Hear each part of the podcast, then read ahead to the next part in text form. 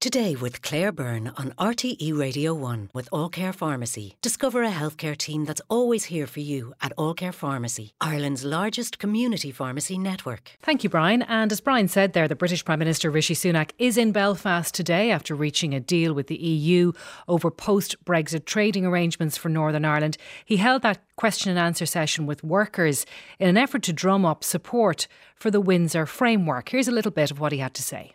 And in too many ways, it just didn't feel right.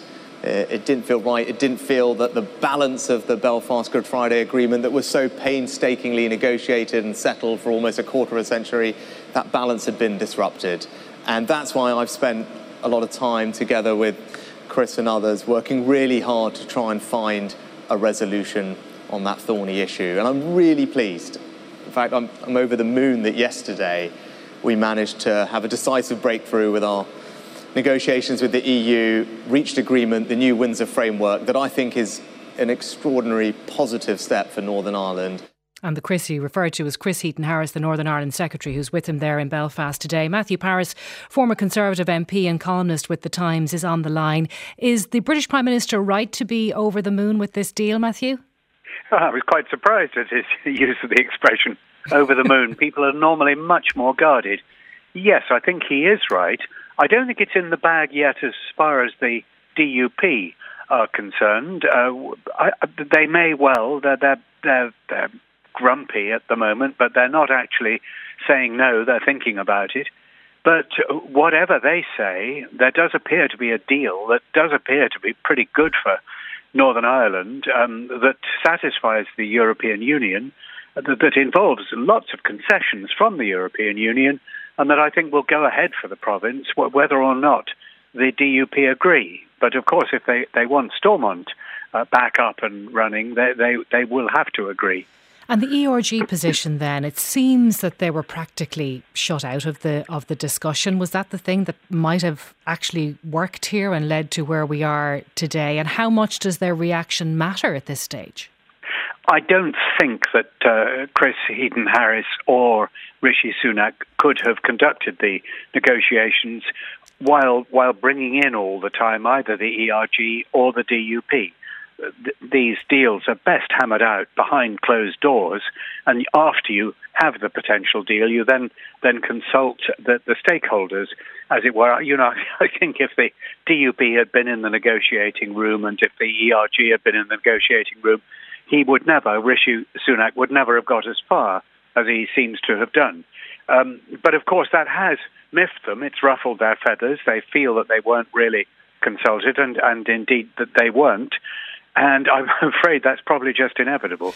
I don't know if you heard that clip. We played it earlier from BBC's Newsnight of Steve Baker, the Northern Ireland minister, now one of the hard Brexiters over the years, saying that he felt emotional last night, that he had gone through a breakdown in November of 2021, that he was delighted that this deal had come about. Do you think that that sense of relief will be me- will be mirrored around the place? Yes, it will be. And, and uh, Steve, Steve, Baker is a very useful bellwether because he's the hard, hardest of the hardliners in, in many ways. On the other hand, he's, he's a bit of a lone wolf. He, he, he doesn't speak uh, for, for other people, although other people will certainly listen to him. Uh, there is a general feeling, I, I think, of, uh, of relief, um, even jubilation um, over on this side of the water. And uh, the, the, members of parliament who are grumpy about it really uh, only appear to number a few. Last night in, in the Commons, there were no voices raised in opposition. Uh, that didn't mean everybody was happy, but those that weren't happy were keeping quiet. And they're keeping quiet for a reason the wind is against them at the moment. Mm-hmm. Interesting too to look at where this leaves Boris Johnson, who has been lurking around the place, and it seems he had intention, certainly up to last night, to try and get back into number ten. Is he out in the cold now? He is out in the cold, but then he's been out in the cold for quite a while, and that doesn't deter him. He's a very determined man. He's an opportunist. Um, the moment there's a tiny slip by Rishi Sunak, and he was hoping this would prove that moment. He'll he'll be back in there. His, his ambitions, I think, are uh, unbridled, but I think they've taken a, a, a real knock.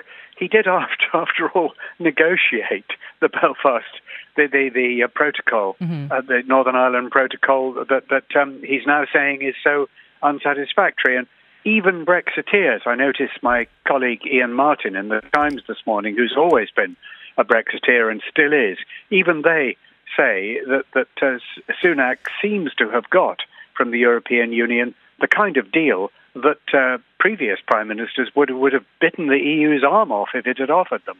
And the Labour Party is going to vote in favour of this deal. They're not going to play political games. That's uh, Keir Starmer's own words last night. There's no more political capital for Labour to make here, is there? No, there isn't. Though I think people have noted with uh, uh, with some admiration the way he hasn't played politics over and over this, and right at the beginning said that if it came to a vote in the Commons, the Labour Party would vote to support the deal, and that's when he hadn't even see the, seen the deal. So this is the corner that the DUP are kind of settled, uh, kettled into. Um, the, the, the, slightly unsteady Conservative government at, at the moment seems to be a better hope for them than a Labour government, which obviously wouldn't want to rescind the deal at all. So that it, uh, and the argument goes, well, yes, but what what Rishi Sunak needs to do is get get the power sharing at Stormont uh, up and running again. He he does want to do that, but Labour aren't going to do it. Nobody's going to do it. So it's really up to the DUP if they want to be involved. I notice, for instance, that the what is being called the Stormont brake, yes, uh, which, uh, which which allows uh, would allow people either to delay or to stop EU uh, new EU laws that um, that were, were, judged to be uh, inappropriate for Northern Ireland. The Stormont brake, of course, requires on requires Stormont, so they don't even get the brake and, unless uh, Stormont is running again. Yeah, but there's some confusion over how that Stormont brake is going to work because Jeffrey Donaldson seems to believe that it will just require 30 MLAs to object to any piece of law not a cross party group of 30 MLAs. And that's a very, very important point that needs to be clarified. Yes, it, it does. I mean, the government position appears to be that it would need to be cross party, or at least that at least two parties would need to agree to it. The whole thing is, is, is fairly murky, and I think most people think is not something that would ever actually have to be invoked, but it goes some way to answering one of the seven tests that the DUP have set. I've been looking at the seven tests, and the fact is, it's as long as a piece of string. You can say that they've all been satisfied, or you can say that there are still questions to be answered. Um, I, I don't think the government is going to leave it to the DUP to say whether the seven tests have been met. The government says they have, and that will be that. Mm-hmm. Okay, well, we'll wait and see what the DUP say when they say it. There might be some considerable delay before we get a final answer from Jeffrey Donaldson's party. But Matthew Parris, thank you very much for joining us. Uh, Matthew Parris, former Conservative MP and columnist with The Times.